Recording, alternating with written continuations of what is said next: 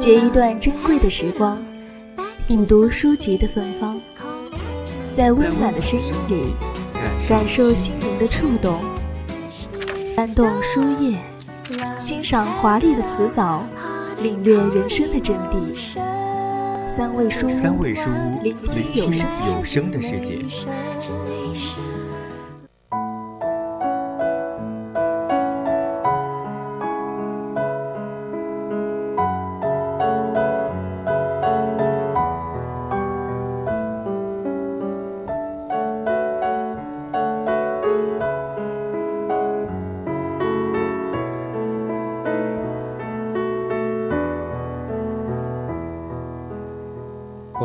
终此一生，就是要摆脱他人的期待，找到真正的自己。这是小说《无声告白》里面的一句话，就如小说里面讲述的一样，身份认同几乎是每个成长必须经历过的一个重大的考验。不管是谁，都有合适的契机恰如其分的理解。我知道我是谁，我想要干什么。要勇敢地生存下来，必须自己去积极地寻求自救。放弃从外界寻求认同，真心的接纳和拥抱自己，才能告别过去，真正的找到自己。今天推荐的这本《无声告白》的作者就是伍诗琪，在美国宾夕法尼亚州和俄亥俄河州长大的，他的父母都是科学家，而他呢，就是香港移民的第二代。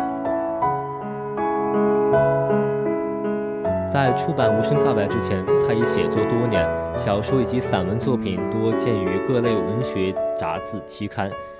这本《无声告白》呢，是吴启诗耗时六年写成的第一本长篇小说，故事编排的精彩细致，文笔沉稳内敛，一经出版便广受好评，成为了2014年度最具实力且众望所归的黑马。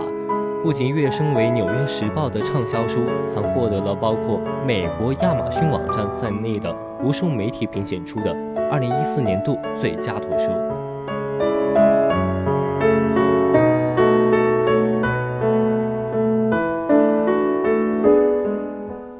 下面给大家分享一篇来自于网友郭郭对这本书的感受：十六岁的花季少女莉迪亚死了。小说从这里开始了。父母的宠儿一夜之间就这样的消失了，悄无声息。而后在家附近的湖中央才发现，父母心中的梦想也就消失了，在空气中不和谐降到了极点。在迪利亚死亡之后，随着谜团一步步揭晓，也让人们唏嘘不已。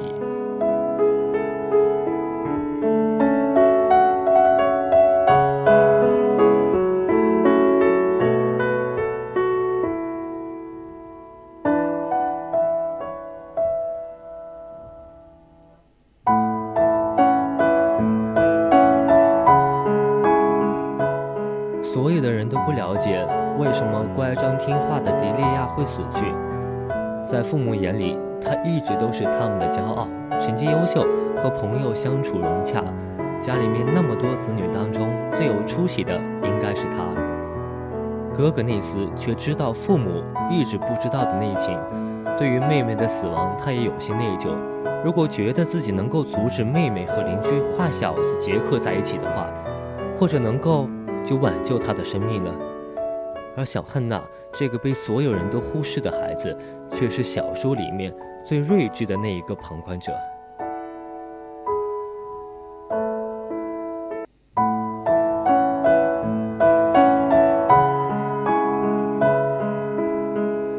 迪利亚的父亲詹姆斯·里是个可怜人，童年的求学经历让他难过又羞愧。他想在异国他乡融入人群里面，但由于肤色和种族的不同。让他总是迫不得已的那么与众不同，他害怕自己的与众不同带来的关注与嘲笑，也不幸的降临了给他的子女，所以他不停的教导迪利亚，跟身边的姑娘在一起，轮到大家庭里面去，永远不要显得很特殊。妻子玛丽琳在婚前说的那一句：“我母亲觉得我应该嫁给一个更像我的人。”这一句话让詹姆斯耿耿于怀。但他把他自己的卑微藏起来之后，隐藏不代表问题不存在，直到迪利亚死亡之后，他本能地逃到另一个人的世界里去，也逃到了另一个女人的怀抱里面。跟他一样肤色、一样种族的女人，她脆弱的就像一个婴儿一般，一直索取安慰。当伤疤被揭开流脓以后，他才不得不站起来面对现实。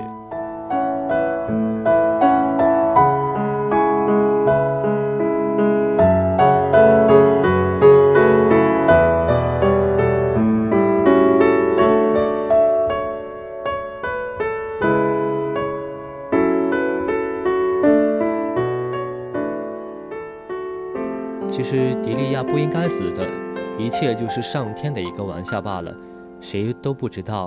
若不是他和邻居的那一场对话，也不会成为终结他生命的导火索。其实迪利亚只是为了证明他自己，他自己有能力主宰自己的命运，像他的哥哥内斯一样笃定，考入哈佛去深造，去探索太空的奥秘。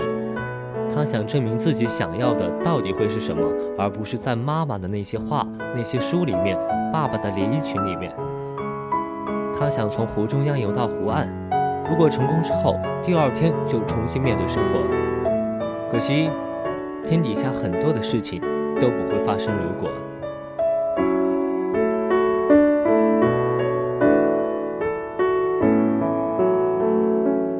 爱是伟大的，但爱的自私占有欲也会让人喘不过气来。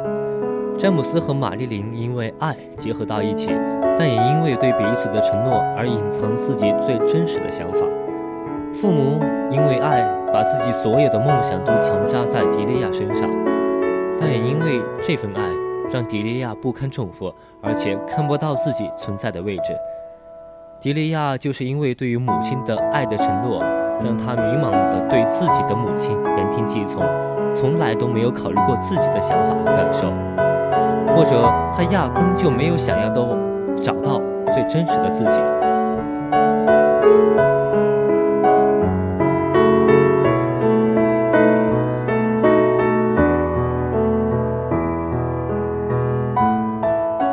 说最后，詹姆斯回到了玛丽琳身边。内斯和杰克最终还是打了一架，而小汉娜一直是那个最冷静而且最了解部分事实的旁观者，用他最薄弱的力量去对抗那些没有理智的人。大团结的结局还是让我们看到了一些欣慰。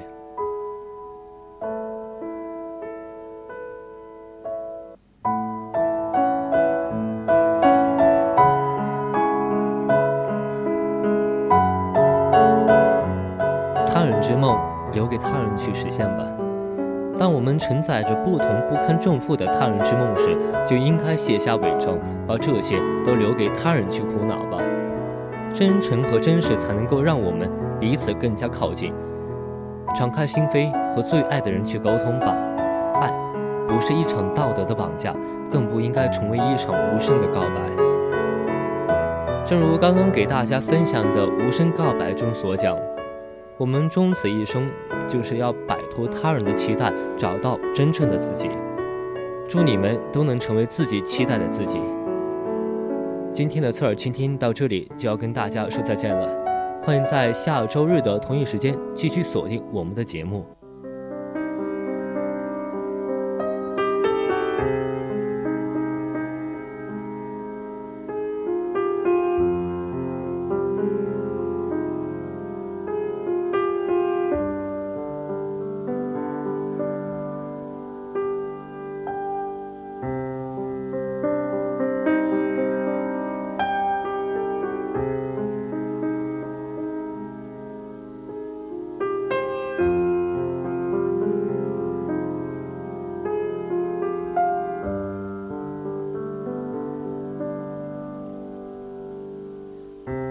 几年前你走就没回来，从此我的爱变成了。